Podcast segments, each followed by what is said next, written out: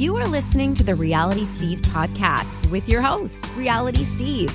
He's got all the latest info and behind the scenes juice on Hannah's season of The Bachelorette and interviewing some of your favorite reality stars. Now, here's Reality Steve.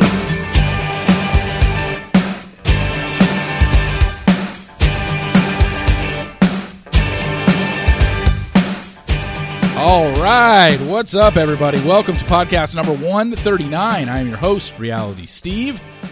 Thank you so much for tuning in. We are coming up a little past two and a half years of doing these podcasts. No thanks to you, everybody, for coming on and listening and downloading and subscribing. We're over 11 million downloads since I started this back in, what is December of what 16 is when we started this gosh it's a long time ago. I've given you at least one every week since December of 16. Anyway, this podcast is brought to you by Protein One. When hunger strikes, just remember these set of numbers 90, 10, 1. 90 calories, 10 grams of protein, 1 gram of sugar. These are the numbers of Protein One, a bar that fills you up without loading you up. It's available in four tasty flavors that are going to help you kick your cravings. Try Protein One for your next snack emergency. It's available at all major retails Walmart, Target, local grocery store, and Amazon. So, our guest this week, Vienna Girardi, who was a villain on Jake Pavelka's season, which we talk about in today's podcast. And Vienna's had hell of a run on the show.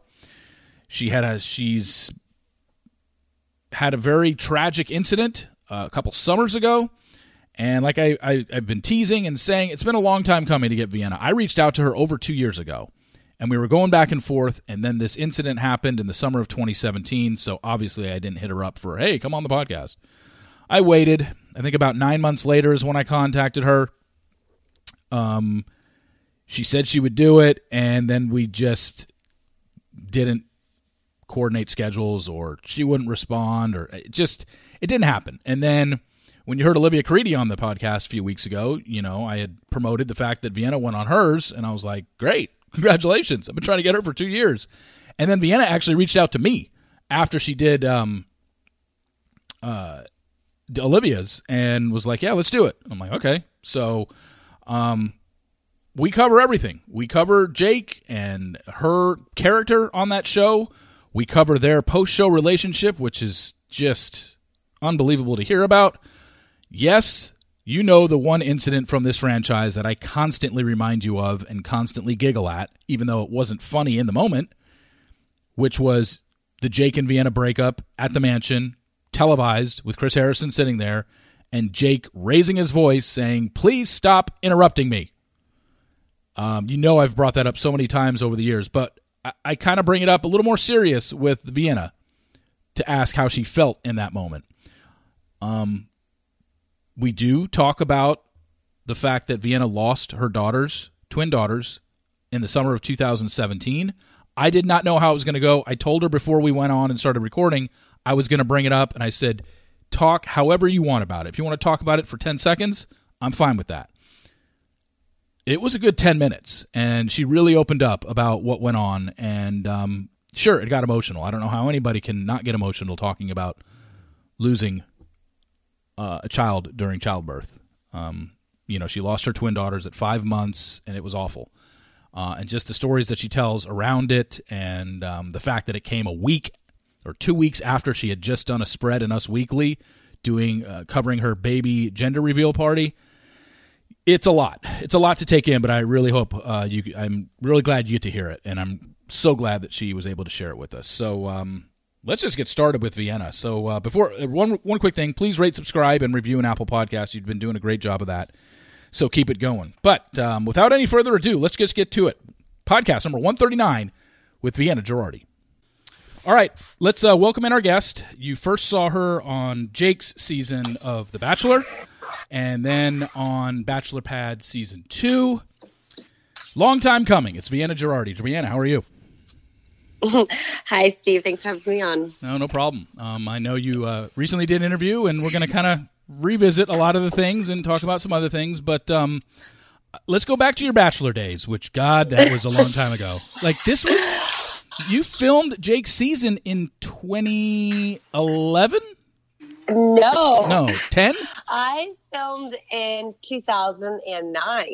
It Uh, aired it's in been a- 2010. It's been a decade since I filmed The Bachelor. Holy and I can't even believe it's been that long.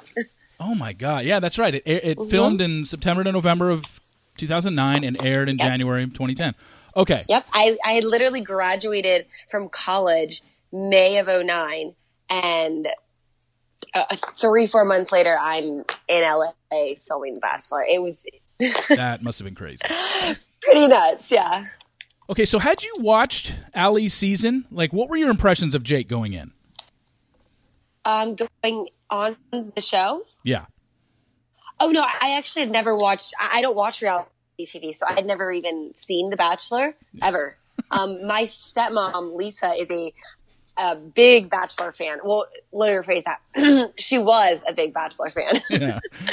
and uh, I had been in a long term relationship with a guy for years and years and years. Um, you know, since high school, and when I had graduated, him and I had had recently broken up and she said, well, you know, maybe this is your chance to, you know, go do something fun and go see the world and go travel and stuff. You just graduated and you're single. And, um, I guess she, cause I, I had no clue about this and she had heard that they were doing these auditions here in Orlando. And so she actually put everything together for me and set up my entire audition. Uh, I had no clue what I was getting myself into, and, and she calls me up and she said, "What are you doing right now?" And I was, you know, in my in my dorm room, and I said, "No, nothing," you know.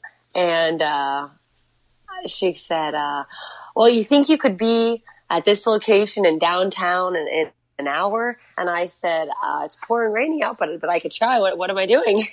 she goes, "Well, I got you an audition on this show called The Bachelor. You know that show that I like?" And I'm like, "Oh Jesus!" I'm like, "Well, tell me what this what's this about? Like, how how does the show work?" And you know, she tried to explain it to you a little bit, and I was like, "Yeah, forget it. I'll just go. I'll go see what see what this is about." So, um, so and I showed up to the location. There was all these girls dressed up and you know these sexy dresses and decked out like you know to the nines.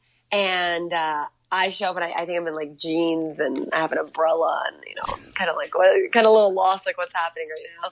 And uh, I sat down at the bar and grabbed a glass of wine and I just started chit and chat with a girl sitting next to me named Ashley and um, I they give us these piece of papers and I don't know if they still do this, but this is what they used to do. And it just has like a couple questions on it. It was like, where's your dream date?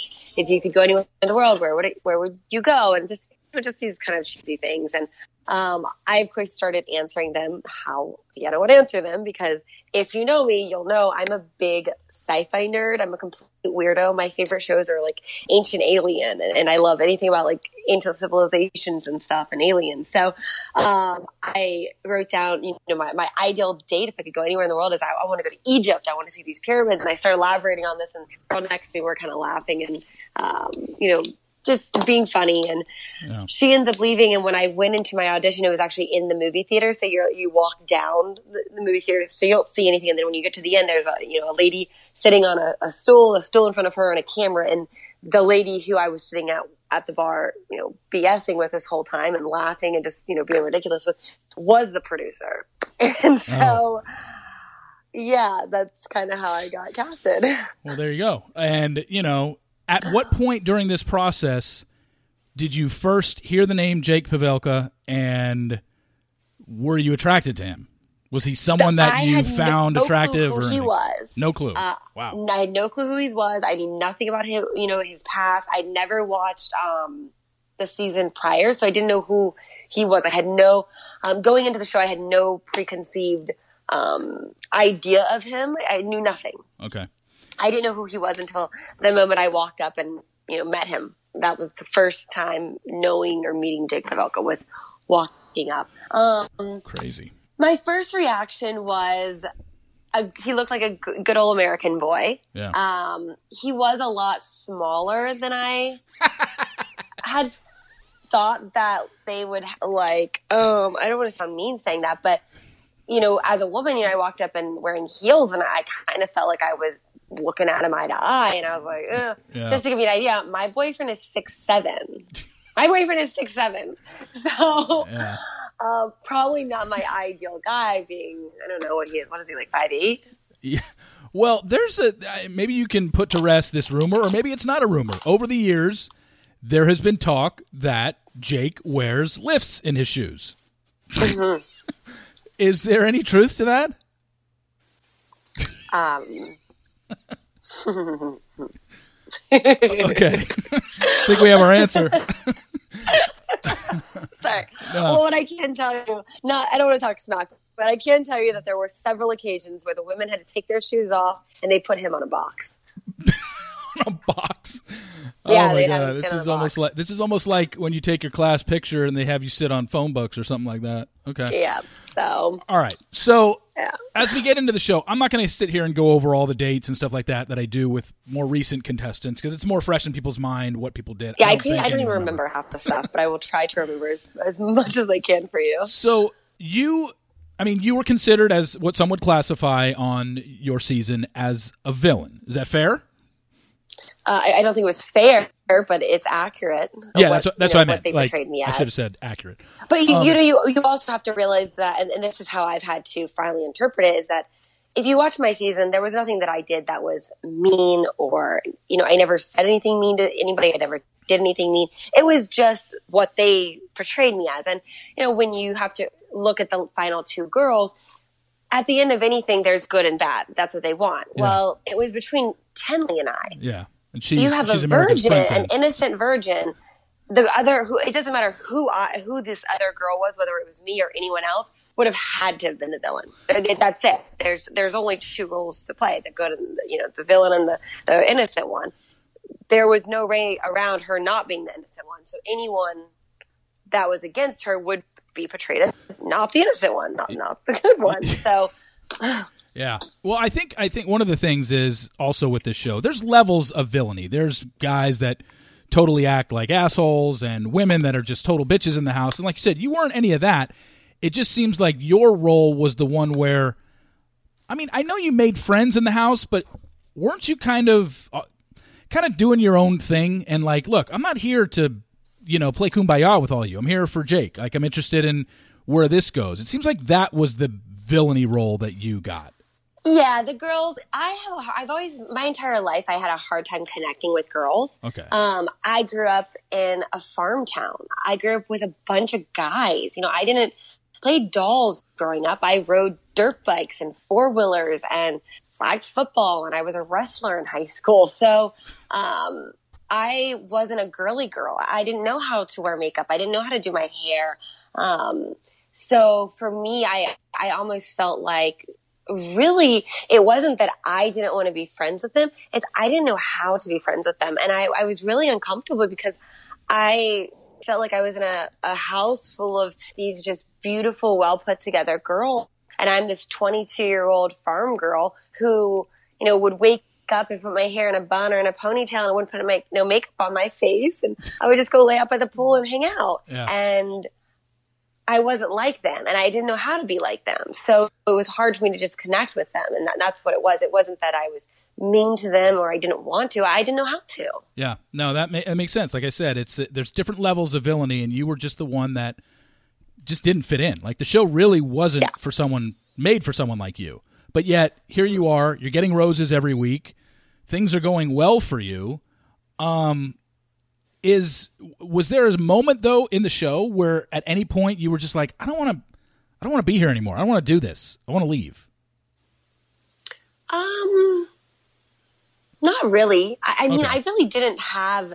I think from the perspective that you guys see, because you're only seeing one hour of hundreds of hours that are being filmed, Yeah. right? So you're only seeing that little bit of whatever the bad is, right? Um, for the most part, I really enjoy being on the show. I mean, I had a really fun time and I did make friends on the show and I did enjoy myself. Um, I may not have been the most popular girl on the show and had, you know, like, like Ali was where everyone just loved me and we all hung out together. Yeah. But I still had friends on the show and I still enjoyed what I was doing. It was the most exciting thing I'd ever done in my entire life. Um, you know, I come from a poor family and that kind of opportunity I would have never had if I hadn't done The Bachelor. So for me, I just, I really appreciated everything that I did on the show. Everywhere I went, every dinner I had, like I embraced it and just appreciated it. So for me, it was a really fun experience.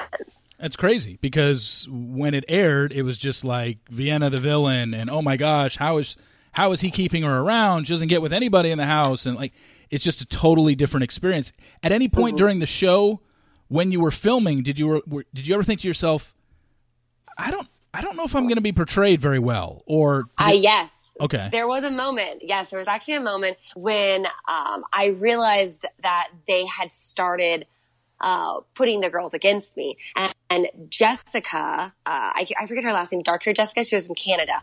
She came up to me because she was one of my friends on the show and she said, listen, she goes, I haven't gotten a lot of airtime and the producers asked me to say something about you and I said it, but I want you to know that they told me to say this. Like, I, I want you, like, I don't want you to get upset with me when you see it. And that was the moment when I realized that they had some ulterior motives mm-hmm. and I was already prepared. So the, my girlfriends in the house, they had kind of prepared me for what the producers were already doing. Gotcha. Yeah. So the final rose ceremony day comes up in St. Lucia. When you woke up that morning, did you have a feeling you were going to get engaged to Jake that day? Oh, I 100% knew. Oh, you knew? There was no doubt in my mind. Um, they actually, when they were filming in my room, um, they kept saying, well, what if he doesn't pick you? And, and they kept trying to get like this, um, they wanted me to like get upset and cry and they wanted this like, you know, emotion from me. And I said, no, that's not what's going to happen. I know he's going to propose to me. And they're like, well, we, we need something from you. And they were getting really frustrated. And they literally had me in this room with no AC in this treetop. And we went over and over this for hours until I finally had to give them some kind of okay, here's the here's some fake emotion of what if he doesn't pick me kind of thing. Because they wouldn't stop until they got what they wanted. So you knew because what? Did he did he tell you on the overnight date or you just got a sense? Well, so I Gia was only there because they basically asked Gia to stay. Gia was ready to leave the show way prior to the final three, and Gia was literally one of my best friends. So, yeah. um, I already knew it wasn't her. They, they, she had actually told me that the two of them had talked about me during their overnight date. Um, so she was more like my ally in the final three than competition. Um, Tenley, Jake had, Jake and I had spoken about Tenley and he thought she was just a really, really sweet girl. Um, but he said, you know, when they, when they kissed, there, there wasn't a spark. There wasn't that, um, the feeling that you feel when you actually have a connection with a person. It, it felt too forced. Yeah. Uh, so from that process of elimination, I knew it was going to be me. So he- hearing you talk about this, I just want to, I guess I want to ask, and I don't even know if I need to ask, I think I know the answer, but when you got engaged, you seemed like you were happy that day. Like you were like really into this and really into him. Yeah, I was. You know, on the show, Jake was a completely different person. Um, but I also only saw the portions of him that he wanted me to see. Yeah. I, you know, when you're when you're only with a person when they're on camera, they know to only show you their good sides. So I was only seeing Jake for what Jake wanted me to see. I was also seeing him how the producers wanted him to dress, how they wanted him to talk, how they wanted him to act, where they where they chose dates. So in a normal circum, you know, circumstance where I would have met Jake out in the normal world, you know, yeah meeting in a coffee shop, the way he dressed and the way he talked and the way he acted wasn't who he was on the show. And he was probably someone that I would have never even given my number to out there. um, so coming off the show and realizing that that person that you thought that you knew and you thought you had built this relationship with was a completely different person it was really astonishing for me. Like it, it like just, it felt like I just hit a wall of who is this person? Who is this guy? Um, and that was at my very, the very first overnight date or, um, like we had like a weekend overnight where we get to see each other the first time after filming. The happy couple visit. Yeah, the happy couple visit. And it was that very first time at the house that I realized, wow, I, I don't know this guy at all. All right, take a break. One advertiser this week, and it is Protein One. Your stomach is rumbling. You need something to fill it. Hunger strikes so aggressively. It's easy to grab for the nearest snack, whether it's donuts in the break room, which are excellent, bag of vending machine goodies, another top one, a muffin in the downstairs cafe. I love me some blueberry muffins. But when you're in need of a quick, tasty treat, there's only one set of numbers you need to remember, and that's 90 10 1. 90 calories, 10 grams of protein, 1 gram of sugar. These are the numbers of protein one a bar that's going to fill you up without loading you up. It's available in tasty flavors that are going to help kick your cravings chocolate chip, peanut butter chocolate, chocolate fudge, and strawberries and cream. I've had these in the morning now when I wake up, and it gets me going. I like the peanut butter chocolate now. That's probably moved to the front of the line in terms of my favorite uh, flavor. Strawberries and cream is probably down to number two. Sorry, strawberries and cream. We had a run there. It was it was good while it lasted. Um, they're still good. Just I really like that peanut butter chocolate. Anyway, um, it wakes me up in the morning and it doesn't load you up at all. So try it out. Try Protein One for your next snack emergency, please. Available at all major retails Walmart, Target, local grocery store, and Amazon. But now let's get back to Vienna Girardi, uninterrupted, for the remainder of the podcast. So let's move into the post-show relationship. After his season ended, ended airing, um, he pretty much went right into Dancing with the Stars. And at the time, you put up a, you put up a good front. You were supportive. You were at a lot of the shows, if not all of them. But deep down, would you say that's where kind of the problem started? No, um, from the happy couple date. I mean, Oh, that's where that we weren't sleeping together. We, it was a very uncomfortable, um, just uncomfortable being around each other. We didn't see eye to eye on almost everything. Uh, The things that matter when it comes to careers, when it comes to religion, when it came to politics, when it came to children, and when it came to our families, nothing aligned. It didn't, you know. So I realized at that point that there, this, there's no way that this is ever going to work out. But you can't break up until the final airing of The Bachelor. So we basically have to put on this front for this entire season. We have to go to Good Morning America. We have to go do all this stuff, pretending like we're a happy couple. And then, you know, he got put on Dancing with the Stars and he wanted me out there with him. And it's like I didn't even get a chance to breathe. Um, and then that was a complete nightmare. You know, when I moved in with him out there to do Dancing with the Stars, we lived in an apartment, and um, you know, from the very you know first month we were there, I I was thinking, how do I get the heck out of here? I, cannot be around this man any longer. And so I, I basically moved in with my girlfriend on a couch while he was gone, and just said, I, I need away from him. And that's when the threats started. And the Bachelor people were mad. And they said that if you two are going to not be together, you have to come to a formal on air breakup, period. And at the time, I was really scared. I, I didn't know what to do. Yeah. Um, That's so after a while, uh, they finally like basically found me and had me go do this on air breakup. And that's how that got to where it was. Okay, we'll we'll get to the on-air breakup in a second because I've got some questions about the stuff pre before we get to that point. Okay. It's funny that you mentioned the um, when you say to me we couldn't break up, you know, until the finale.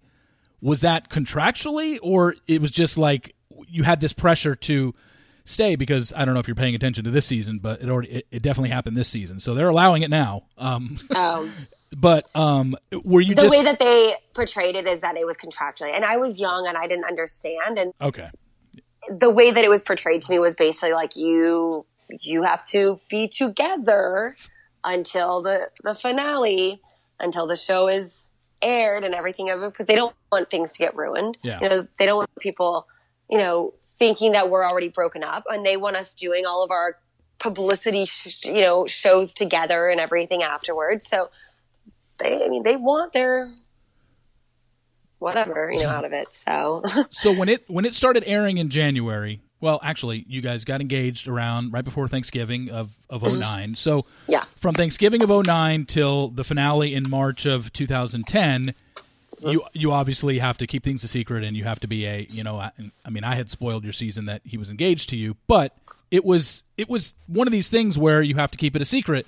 However, you said first home, first happy couple visit, it was a disaster.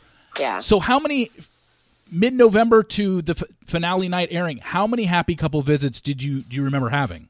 Did you just stop doing them because you were like, I don't want to be Um, around it, or you guys tried? And well, it just no, because when we went, we had to work with, talk to the producers. We had to redo, um, like in the moments that we had. So it wasn't Yeah. just a happy couple. Like we were actually doing stuff while we were out there. Um, we didn't have very many. Uh, I want to say we had like one a month. So maybe like four, maybe five. okay. Um, there wasn't a lot of them. Now, when was it during that time, the few times that you saw him while the show was airing, that you started to realize that Jake was interested in a TV career and this whole pilot thing Yeah. was wasn't really something he wanted to do? Like when you say this is where I started seeing a different side, is that what we're talking about? Um, that and and other weird things that I don't want to elaborate on. Um, I just I think that he has some Issues.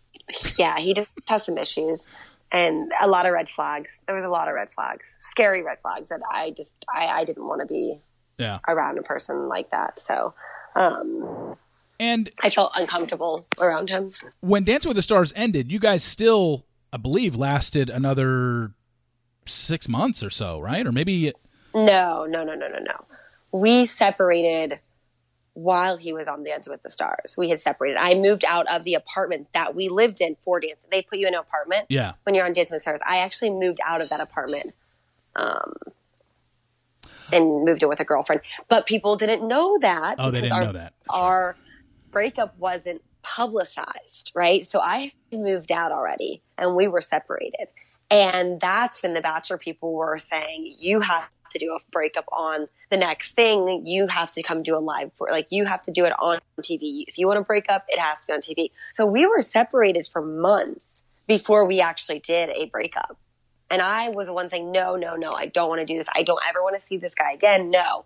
So that's when all these rumors get out. Oh, Vienna's cheating. Vienna went to this thing. Vienna was here. And I'm thinking, we're separated. We don't live together. Like we're broken up. So just because you see me out, like I went to um, a charity event for the cancer. Um, it was um, like a cancer research, and it was children that we threw them a prom, like a thing, and we went and it was a bunch of other you know celebrities, and we had them dress up in prom dresses, and we had dinners and dances and stuff. We were all there, and you know I was out there dancing with all these people, and somebody got a whiff of this and said, look, Vienna was dancing with somebody at this event and really was at a children's hospital, right? Yeah. But at the same time, I'm thinking to myself, the world doesn't realize that Jake and I are broken up. Yeah.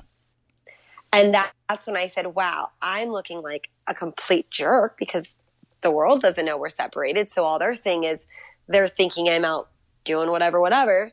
And then that's when I said, okay, so I get, I, I have to do this breakup. I, I have to go do this breakup. Yeah. Otherwise, people are going to think that Jake and I are still together. Yeah, I pulled up that story uh, because I wanted to remember it. Children's Hospital of Orange County's oncology prom, Yeah. and the guy that you were linked to was Gregory Michael from Greek, and I, everyone was like, "Oh, they were hanging out. They were all over each other. They were there were stories you were making out with this guy." And I mean, maybe you were because you were technically broken up with Jake. You could have done it. It just wouldn't have looked good television wise. Um, so, I mean, that's But that's it was a picture of us at the event. Yeah. That was I actually met him there. That's where I met that guy. So I didn't go with him there. Yeah. There was a bunch of people out there dancing on the dance floor, but that was where the story popped up. okay. But exactly. Jake and I had been separated and but nobody knew. That's right. I got my dates mixed up because I mean your finale aired in March of 2010. Jake starts to go on Dancing with the Stars basically right then, March through Yeah. June or whatever, and then your breakup was in July. Okay, so let's talk about this sit down interview because this is I mean, if you ask any longtime fan of this show, um, that moment that you know I'm going to be talking about is is etched in everybody's mind. I anybody that's followed my site over the years knows that this is uh, a classic line that I always bring up. You know, um, Don't undermine me. no, no, you don't. You don't even know the correct line. It's please stop interrupting me with the hand raised. That's there was that Oh, line where he, He- yelled. oh, his other one was "Don't undermine me." Yeah. Was the other thing he used to tell me all the time.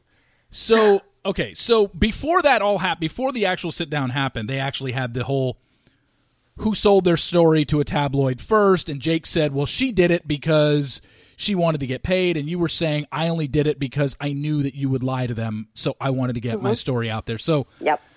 I don't know who did it first, and it's you know it was it ten- was me. I did it. He's right. I did do it first. I did it first because I moved out of our apartment, okay. and I knew that he had the Bachelor franchise backing him up. So no matter what, it, I was going to be the bad guy if I left Jake. They'd already make me a villain, so leaving him, I'd already be the bad guy. So I had a um, a friend who connected me with a magazine, and I said, "Listen, this is what's going on. I, I need this story out. I need people to know that we're not together any longer, and I need them to understand why. I, I need them to hear my story."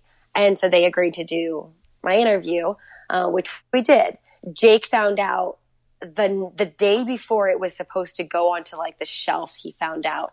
And the bachelor franchise managed to get people magazine to do his story within like a couple hours and have it in the magazines like this. Wow.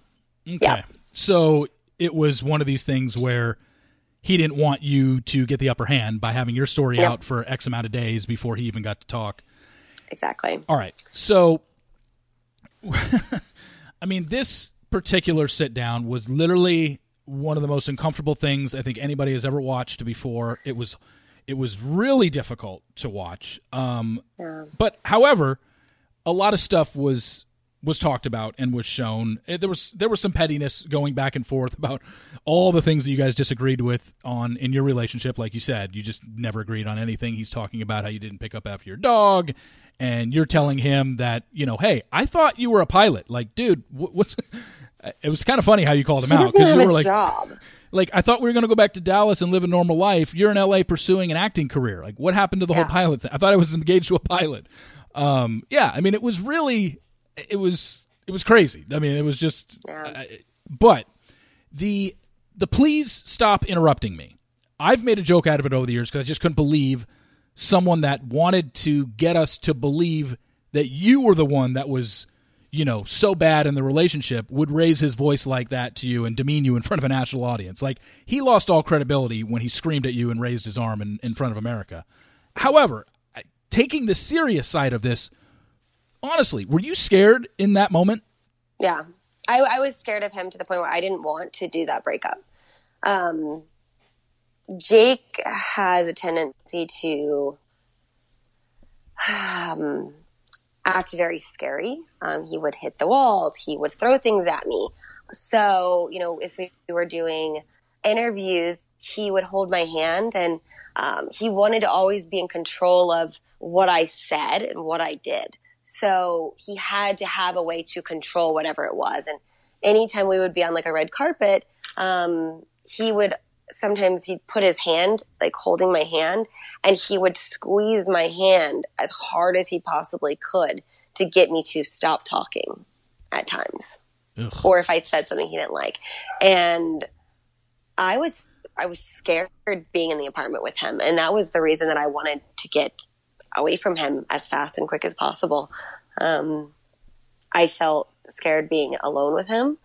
Uh, so so it was almost like they threatened you to do the show. Like they were just like, "Look, we're not going to let you out of this. You're not going to end the relationship yeah, based on a tabloid like, "It's in story. your contract. You have to do this." Like they went on and on about it. Yeah. Um, so I, I, mean, I got forced into doing it. I, I realized that um, it was something I did need to do. I, I did need to publicly. The public did need to know we were broken up, but doing it with him there, I, I did not want to be anywhere near that guy. Um, yeah. He also, he just he belittled me all the time. You know, he would just he, I, I'm a college graduate. I wasn't an idiot by any means. Um, most people don't even know much about me. Um, I had a full ride academic scholarship to any Florida school of my choice. I'm not stupid at all. Um, unlike what The Bachelor portrayed me at. But Jake had a way of just making me think that I was just pathetic and nothing because of what people thought of me and because of what they said, like, you know, how they portrayed me. And he liked that. He he wanted people to think that I was a dumb Hooters girl. You know, he didn't want them to think that I was this college graduate and that I had these goals and that I was smart. He he didn't. He liked that upper hand. Um, he also would always say don't undermine me. So if I ever questioned anything he was doing or tried to do anything. And that's what it was. Don't undermine me, which is what a parent would say to a child, you know? Yeah. Um, so. Well, he even said during the interview, the undermining part, he used that as almost a. Well, that's why I don't have sex with her because why would you want to have sex with someone who treats you like who the way she treats me and under and you know you under you, he was saying you undermined him so that's why he didn't want to have sex with you and stuff Yeah. like that and you treated him poorly and and just him thinking me undermining him is uh, like the one example that I did with the bedroom. Um, I'm a Yeah. reasonable person. I think things out. I'm also very OCD and clean and organized. So if I'm getting furniture for a room, the first thing I'm going to do is I'm going to take a tape measure out. I'm going to measure the room, measure the furniture, and I'm going to put together and I'm going to draw it out on a piece of paper to see what fits where, right? yeah that's okay. Me doing that was considered undermining him and what he said would work. yeah No, that's that's just a person being smart about something.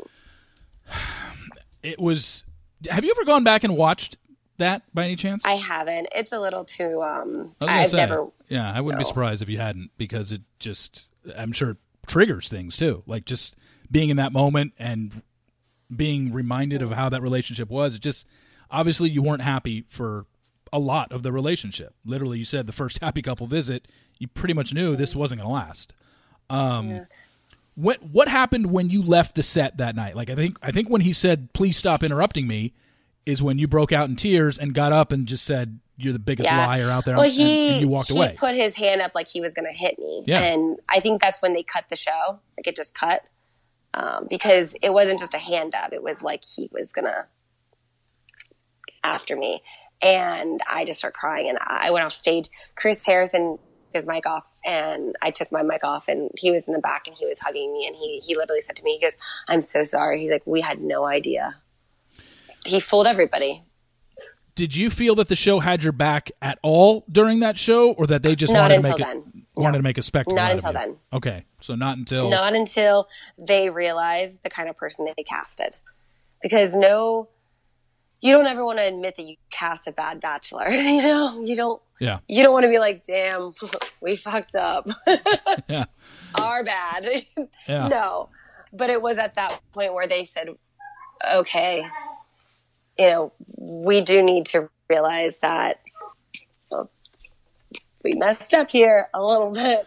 Um, Yeah. He didn't really. He's not really who we thought he was, um, and we need to have you know her better her best interest, which I still didn't think they had because when we did Bachelor Pad, um, the only reason I agreed to go on it is because they reassured me 100% Jake would not be on the show. Well, that was the next topic I wanted to get into. Um, by the time the next summer rolled around, you were dating Casey, Casey Kahl. Um, you guys go on Bachelor Pad season two together, and I was going to ask you what was the talk surrounding Jake at that point. So you're telling me they said They told us 100% absolutely not. Jake will not be on the show. and then will not be on the show. and then he shows and up. And he was. They com- they completely lied to us. So did you just say I want out? Did you and Casey were like I don't we don't want to be here anymore? Either he goes or we go. Mm-hmm. Yeah, we tried to leave a couple times during the show. Casey and I did. And Like there were a couple instances where we were just like, "We're not doing this." and what was their reaction? Like no, you can't leave. You're contractually obligated. Basically, basically, yeah. Gosh. Um, I remember he apologized at some point. Um, did you buy it? No, he, was doing. It was just for TV. Yeah, that's kind of what it seemed like. um, fake. but he ended up. I, I can't remember. Did he just not get a rose, or did he leave on his own?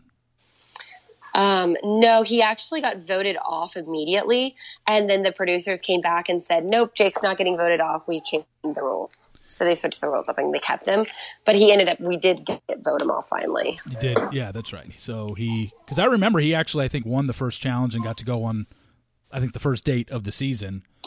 Um, and then okay, No, I'm pretty sure he got sent home, but they changed the rules. But they changed they it. kept him on. Yeah, they kept they changed it all up. So once once he was gone, I mean, once he was gone, you both seemed happier, and you and Casey um, dated for a while. Um, but that ended. Uh, Why do you think you and Casey didn't make it? What was the what was obviously it was way less dramatic than your breakup with Jake. Yeah, no, Casey's a really nice guy. I, I mean, I actually I adore Casey, and I have absolutely nothing bad to say about him. Uh, we just are different people, so uh, you know, when it came to like living with each other, he was, you know, he liked to play video games and he was a little bit on the messy side. And, um, and you're OCD. So it was, it was more, it was more the, um, I loved him as a person and as a friend, but when you move in with a person, you kind of learn more about like, can I actually live with this person kind of thing? Yeah. And that's kind of where, um, you know, we we didn't. I mean, when Casey and I's breakup was, hey, I don't think this is working out. I think I'm going to move back home to Florida. He says, okay, and I understand. I love you. I'm here for you. Casey actually helped me pack my U-Haul um, before I left to go to Florida. So it was not a nasty breakup in any way. Um, we left with a, a hug, and you know, that was it. So you're back in Florida, and now you and Casey ended up doing couples therapy with Dr. Drew, which were you broken okay, so, were you broken up and trying to make it work or were you guys still somewhat together and trying to save the like what was that no, where were you in that relationship we, at that time? we had broken up. We were together. We were dating when we signed up to do the show when they had signed us up to do the show. We were together right? Yeah. And we had broken up. I'd moved back to florida. Um, my ex and I had started talking to each other again. Casey, or Casey and I had been separated for months, like probably three or four months. And then they came to us and said, Hey, you guys are still obligated to do the show. You signed a contract. And we're like, we're not even together. What do you mean we're obligated to do a show? They go, you signed the contract. You're obligated to do the show. And they said, we'll have separate beds for you in the room and that's how you guys will go in as separated. So that's how we went on the show. Our beds were separated. We had separate beds because we hadn't been together in months. I remember. Um, it was really awkward. I remember watching that season and really enjoying it. I mean that that show wasn't. I mean, it's obviously way different than The Bachelor and Bachelorette in terms of what you were dealing with, but I mean, it was pretty intense. Casey shared some stuff on the show that he had never shared before about his life growing up and his father. Um, do you feel in the end that you learned anything from that show or no? Um, did you like Dr. Jen? Did I don't know. Was DMX I mean, cool? DMX was super cool. He was fun. Um, I don't know. I think it was more awkward than anything because I, I you have all these people that don't know each other in a room talking about some of the most intimate things that they've gone through in their life. Yeah. And I didn't leave the show feeling like, oh, they helped me. You know, I, I didn't feel that way. And I, I don't know. Did they, is the show still on? No. Not at least not with Dr. Jen. No. Dr. Drew still does something, but actually, I don't even think he has a show anymore. Um, yeah, it was just kind of an awkward. Was was Casey want was Casey even though you guys were broken up and you you you knew what the rules were going in? He wanted he wanted to be back together, together. right? Yeah, okay. And, and that's what made it hard because he he did want us to work on you know to make it work. Yeah.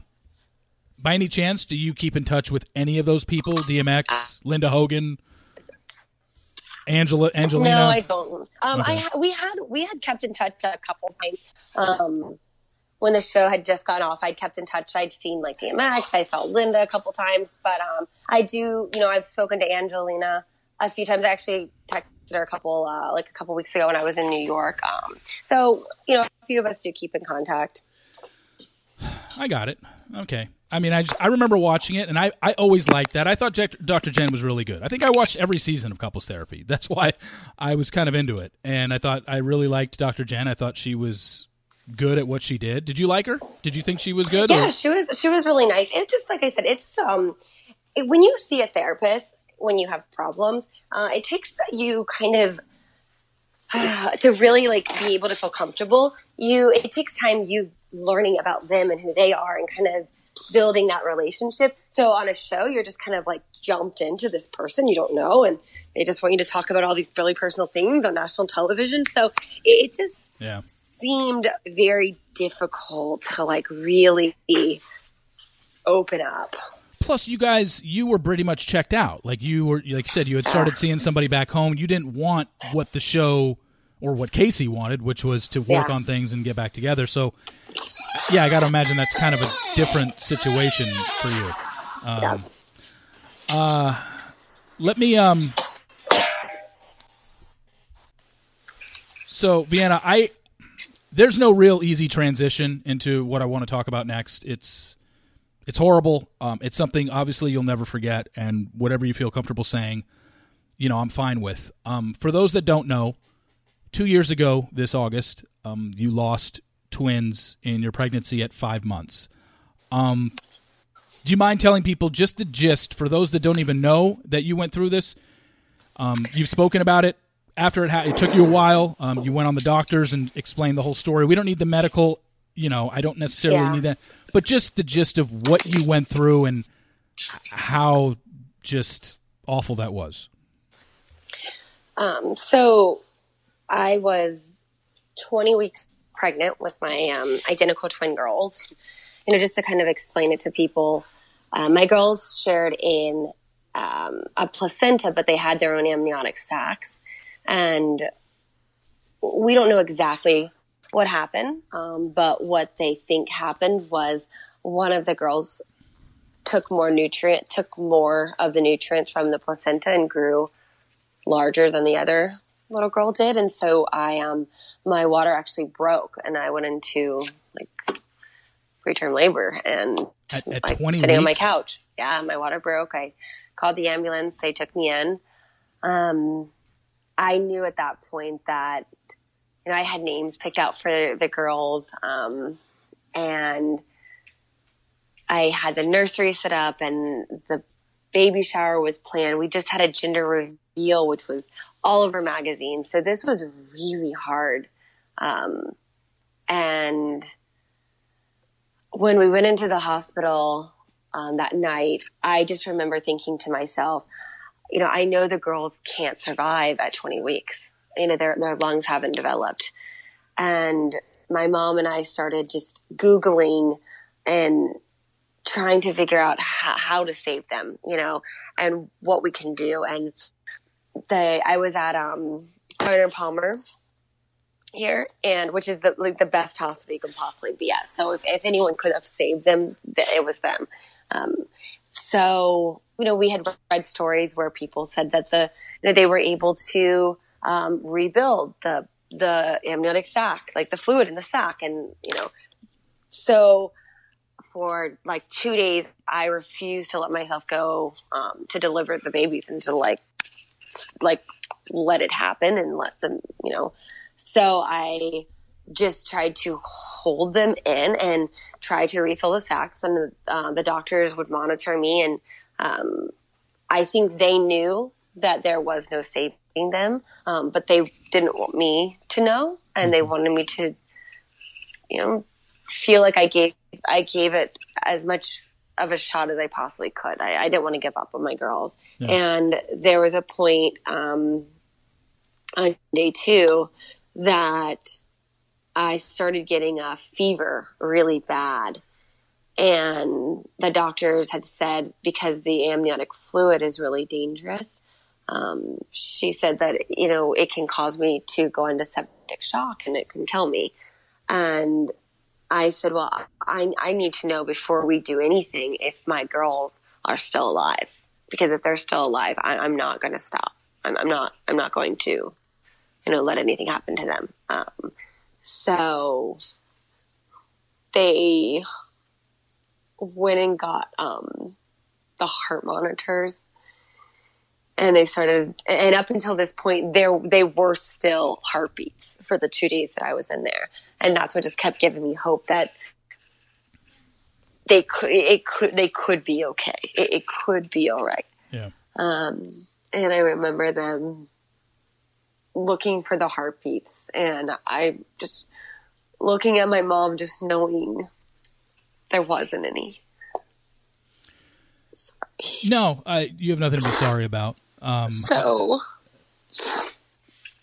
um, it was at that point that I realized that they were no longer with me, and I didn't realize how bad um, am, going into amniotic. Um, what is it? Uh, septic, septic shock or something is Yeah. like what they called it. yeah. Um, what it, how bad it was until um, alarms started going off in my room, and nurses start running into the room, throwing ice on me, bags of ice on me, and my parents are standing there, and the doctor is telling my mom. If we don't put her in surgery, she she might not live. We have to put her in surgery right now to save your daughter and my mom's hysterical and they're trying to keep my blood um, to keep my temperature down because my temperature is so high that you know it's basically you go brain dead is how bad it was and, and they were just packing i just remember just laying there I, my body started shaking and they were just packing ice on top of me just ice and ice and ice and after that they gave me a shot and i woke up after surgery and they had to go in and do uh I forget exactly the term, like a DNC or DN, where they basically go in and they have to remove everything um, from your uterus, like everything that's causing that um, that infection. And from there, I, I was in the ICU for four or five more days, and uh, Yeah.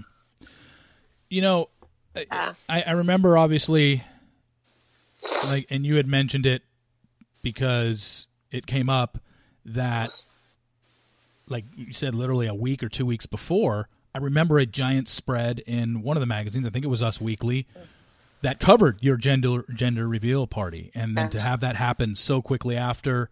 Um, obviously, you, I think you took to uh, social media to you know make the announcement, and you know I'm not going to begin to imagine how one must feel going through something like that. But I kind of just want to ask you, how did you get through it after the fact, not the actual hospital part, but once you were back home and in your life, uh, and this had happened to you, how do you get through something like that? Um, not a lot of people know this, but my mom actually had a really hard time getting pregnant. Um, so she actually had a couple miscarriages before she had me, and she had a couple miscarriages after she had me. Um, my younger sister and I are actually 14 years apart um, because my mom kept having miscarriages and couldn't couldn't carry the babies to full term. And so my mom was my biggest support because she had gone through this and she knew, you know, how hard it was going to be on me. She knew the she has felt the pain I felt. And I stayed with my mom for two weeks. I was bed rested for a week and then I stayed with her for a week after that. And I just, just spent every day with her. And I think that most women that go through this, they don't have support like that that really truly understands and has gone through it. And I did. And my mom said to me, she said, this is, you know, having a miscarriage is something that people don't talk about.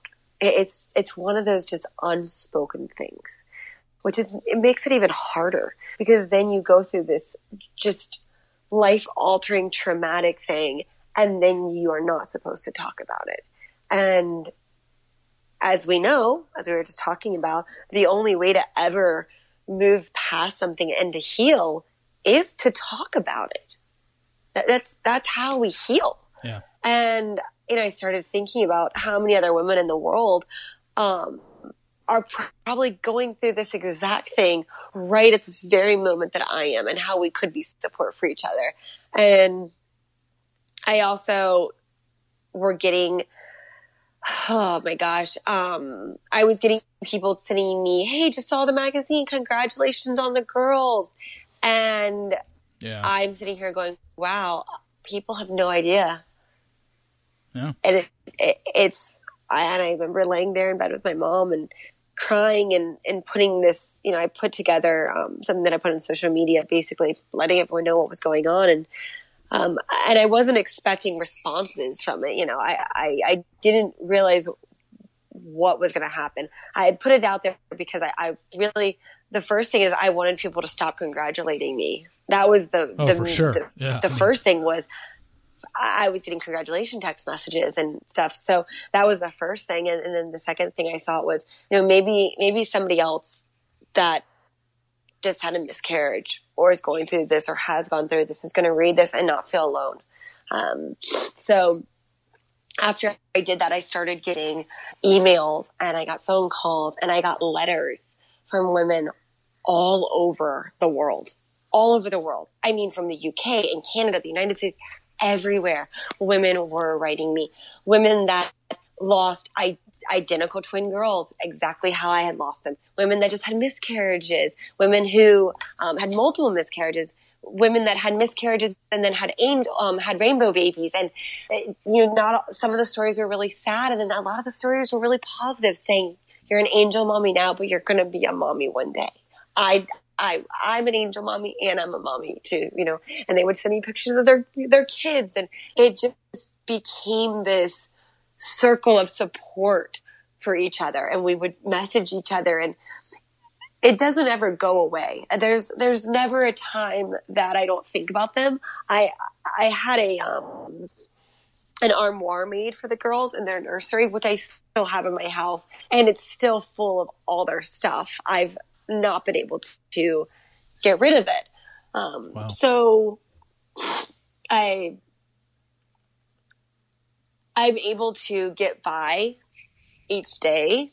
It's better, it's easier each day, but there's some days where you wake up and you're just sad. There's days that I go in there and I just I look at the I look at my you know sonogram pictures and, and I just I hurt and and that's okay. It's okay to hurt. And that's what, you know, I can't live with hurting every day, but it's okay to be sad once in a while. Um, crazy enough, um, that we're talking about this is I got really scared that maybe I, I'm going to have trouble getting pregnant like my mom did. And maybe I'm not going to be able to get pregnant again. And I've really been thinking about this a lot and it's been really weighing on me.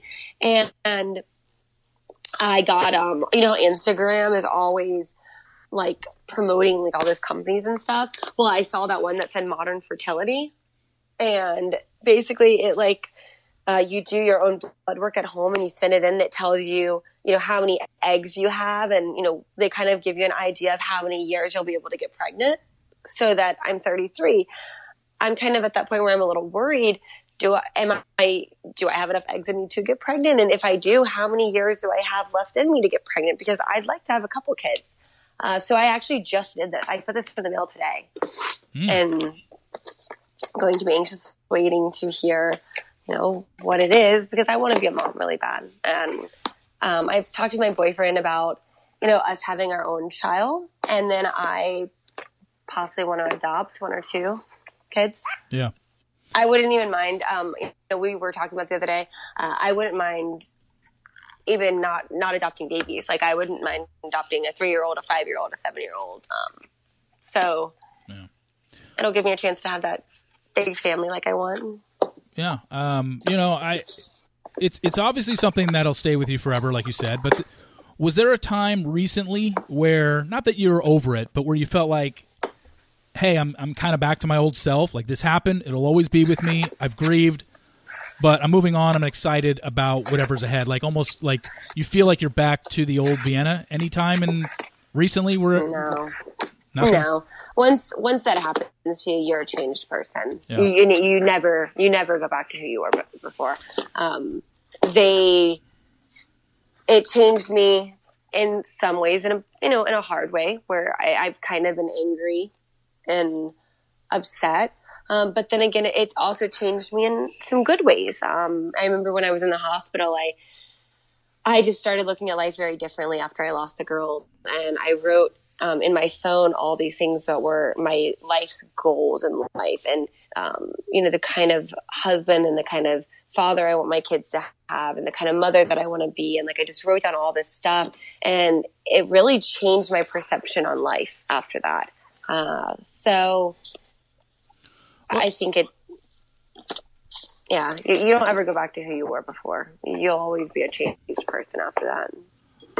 Well, that's good. I mean, I, I'm, I'm, I, I thank you so much for for sharing that story because I know it, it couldn't have been easy. I know you've shared it a couple times, um, but just to talk about it anytime, you could talk about that story five or ten years from now, and I'm sure it'll still be emotional for you. I don't know how it cannot be emotional. You know, so you have I think it's hard. be- It's going to be harder now because I still don't have kids. Yeah. Um, once I'm, I am a mother and I have a child and I know I'm going to be, I'm going to be a mom.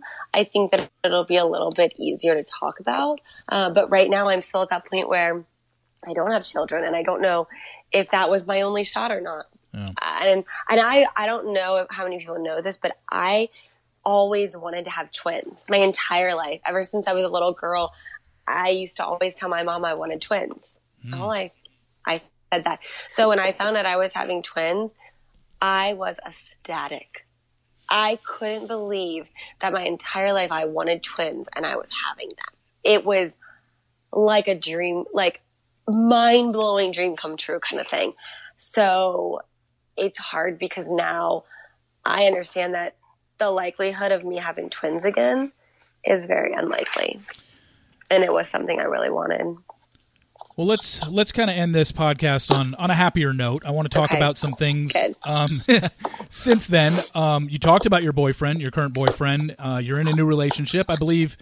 Within the last year or two, you've gotten your real estate license as well. You're now um, that's what you're doing Yes. now, right? Correct. Yep. So uh, my boyfriend and I have been together for two years. Uh, he's a really nice guy. We met through mutual friends. Uh, he's actually a broker, uh, and I uh, I do real estate. Uh, you're gonna love this. My website is acceptthishome.com. Ah, and my email is will you at acceptthishome.com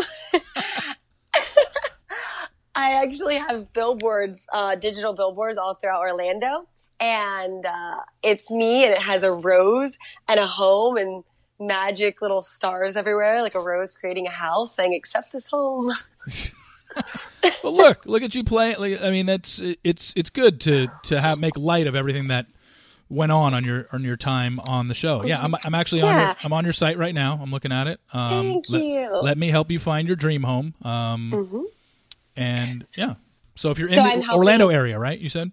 Yes, I'm in the Orlando area, but I, I do all of Central Florida. So I've been working with people. So if anyone's looking to retire to Florida, uh, buy a vacation home here or an investment property, I work with those buyers. Uh, if you're someone that is uh, who owns a home here in Orlando already, um, I'm working with people to sell their house, uh, which is fun. Uh, I've all, I've been tossing around some fun ideas where I was going to do um, open. I was going to do the open houses on Mondays during the Bachelor or the Bachelorette, so they get a viewing party open house, which I thought would be really fun. Uh, so yeah, I just wanted to be different. Do you follow the show at all anymore? Not really. Not really. I'm, I'm just I'm curious. Like, do you do you have a bitter taste in your mouth towards the people from the show and your experience, or is it just like because of everything that's happened to you since then? It's just like, hey, it was a part of my life. It was ten years ago. It's like whatever. Um, I have a different perspective now. Honestly, it's just not my. It's just not, not my type of stuff that I watch. I, don't watch reality TV. That's it. it. It's it's not. It's because I. It's not something that I enjoy watching. So Okay, fair enough. I didn't know. Yeah. I didn't know if you just had a bitter taste in your mouth because no, of the way you were I- portrayed and stuff like that. So I get that they're doing their jobs. I I get it. Yeah. Um, they you know they they want their ratings and stuff. So uh, it's been a long time. I have no ill. Uh, uh, feelings towards The Bachelor any longer, uh, but it's the only reason I don't watch it is just it's just not what I like. It's not what I enjoy. I don't watch Jersey Shore. I don't watch you know Housewives. That's I'm just you know I'm kind of a nerd, so I watch uh, a lot of docus. Is what I watch. I, I literally have YouTube on more than anything, watching docu series. Oh, okay. Yeah, no, that's that's interesting because I don't think a lot of people probably knew that about you. Yeah. Um, so, um, Vienna, I, I want to thank you so much again for coming on. It's it's been a long time coming. I've been after you for a while now, and then when you did a when you did Olivia's, I'm like, okay, at least I know that she's kind of ready to talk. Because I think when I first contacted you, it was a long time ago you'd asked me to do your show and yeah, it was like right in the beginning of when I did it because it was I started in um December of sixteen or something like that. I can't remember what it was, but um uh, it. I'm drawing a blank on when I started, um, but I know I've been doing it about two and a half years now. So, um, yeah, I, you know, and you know, we were just kind of going back and forth and whatnot, and then I think everything happened, and I was like, okay, well, obviously she's not going to do it now. Yeah. going through way too much, and then. Um, but no, I, I really appreciate you finally coming around and doing this and, and sharing that story and sharing as much as you did because I know that's not easy. But like you said, talking about it, I guarantee there's at least one person who's listening today that you know maybe isn't public about what they're going through, but I guarantee heard what you said and feels a little bit better or realizes they're not alone uh, on something like this because, um, you know, unfortunately, stuff like this happens a lot and like you said you have to talk about it because if you don't it'll just probably drive you insane if you just can't open up Yeah, and it just and it helps you heal. So the, Yeah. I think the more that I've talked about it, the the more I heal. So um, yeah, yeah well i appreciate you doing it and uh, again I, I thank you so much for coming on and sharing the stories and sharing tea about jake because everybody's fascinated by that guy and what his deal was um, including myself because I I will give you a little. Um, uh, mm, you know, I know you like uh, to be the first one to know things. ooh Um, what do we got Oh, oh, you want to know? yeah what, what So there is a possibility that I might be doing a sh- another show soon. not in the bachelor world right No, Okay. not in Bachelor So World. I'm, I'm guessing it's some sort of in the real estate house flipping thing, kind of maybe one of those deals, or Nope, it's not. But oh, it's not. It's nothing related to your job either. Okay, uh, nope, it's not. So Okay. um, so we should keep an eye, ear- an eye out for this, huh? we'll be um, potentially starting the pilot soon. So Oh, okay. Mhm. it'll Actually, be a little bit about. I guess my job will be a part of it, but not the whole base around it. Yeah. okay. But you know what? That would be that would be cool if I had a show called "Accept This Home." Accept this, home. yeah. I mean, if you're gonna do anything in the in on TV again, definitely stay away from anything. Well, obviously you have a boyfriend, but yes. Anything like that type because there's different types of reality. Yeah, shows. There's, it's not- there's competition shows. There's Exactly. everything on There's competition HGTV. shows. You know, hmm Yeah, So if you do something, definitely do it on HGTV. I have one final thing that I totally forgot to bring up Okay. when we were talking about this. We were talking about Casey. I and I I remembered it while I was interviewing you. Do you remember that we met before? you and I Yeah, see. I vaguely think that I vaguely remember meeting you and talking to you. yeah. Um, This was. was it at? go ahead. I want to see if you remember. I was going to say it was at that. Um, the I thought I think we have a picture together, don't we? I can't remember if we took a picture. Um, But I think it was at some kind of reality event or something. yes, it was. Yeah. It was like the only reality TV convention they ever had at the LA Convention Yeah, Center. yes. And you were with Yeah. Casey at the time, and I had Casey and I had become acquaintances at that point, and I was staying at a hotel right in downtown LA, and you guys came to my room before you guys went to the event, and we spoke for a little bit. But I was like, oh wait, that's right, I did meet her before. Long. this was God. This must have been the summer. It was basically right before I think you went to go 2012 film. Yeah, this went. 2011. This would have been right before you went to go film Bachelor Pad Two. So yeah, Yeah, I think it was 2011. yeah, gosh, yeah. So time ago. anyway, um, just wanted to bring that up. That, that's cool that you remembered. Thanks. um, but anyway, congratulations with everything going on. Uh, again, thank you so much uh, for doing this, and uh, definitely uh, keep in touch. Thank you so much for having me on. It was fun. Thanks, Vienna. All right, bye, Bye. Steve. Well, thank you to Vienna for that one. Long time coming. Like I said, contacted her around two years ago to do this, and we just never could work it out. And, you know, obviously she went through stuff, and I never asked after that, after what happened with her daughters in um, the summer of 2017. And then I did about, I think, six or eight months later, and then we just couldn't nail anything down. And then I saw her do Olivia's podcast and figured it was good to go. And actually, I was about to email her, and she emailed me and said, Hey, would love to do it. And I was like, Okay. So there she was. This podcast brought to you by Protein One. When hunger strikes, just remember this set of numbers 90, 10, 1, 90 calories, 10 grams of protein, 1 gram of sugar. These are the numbers of Protein One, a bar that's going to fill you up without loading you up. available in four tasty flavors that'll help you kick your cravings. Try Protein One for your next snack emergency. Available at all major retails Walmart, Target, local grocery store, and Amazon. So, again, thank you very much to Vienna, and thank you guys for listening and subscribing and rating and reviewing. Doing really well. We're in the top 10 of all shows on Apple Podcasts in the TV and film category, and our episodes are reaching the top 10 as well. So I have only to, you to thank for that. So I appreciate it. Thank you very much. Please continue to rate, subscribe, and review on Apple Podcasts. I don't know what's coming up next week just yet. However, I am going to veer off completely from the reality TV world. Coming up, it could be next week. It could be in a couple weeks. I'm not sure, but just to let you know, I, I came across something on television and I want to talk about it and it has nothing to do with reality TV, but it's coming up hopefully in uh, in a couple weeks or so. It could be next week. I just don't know. Um, I'm in talks with them to bring these this guest on and possibly another guest as well for a week after that one. So it's just something that really caught my attention, and I want to talk about it. So, and it has nothing to do with reality TV, but it does have to do with TV and movies and stuff like that. So. Um, as I've always said, you know, after a while, just going to run out of Bachelor contestants that are worth talking to. And um, there are other reality TV shows, of course, that we'll, we'll hit on here and there. Um, but uh, I really, I, I really want to venture out and just do some other forms of interviewing with other people, with people that don't necessarily have to be in the reality TV world. And um, hopefully, we got one coming up soon. So stay tuned for that.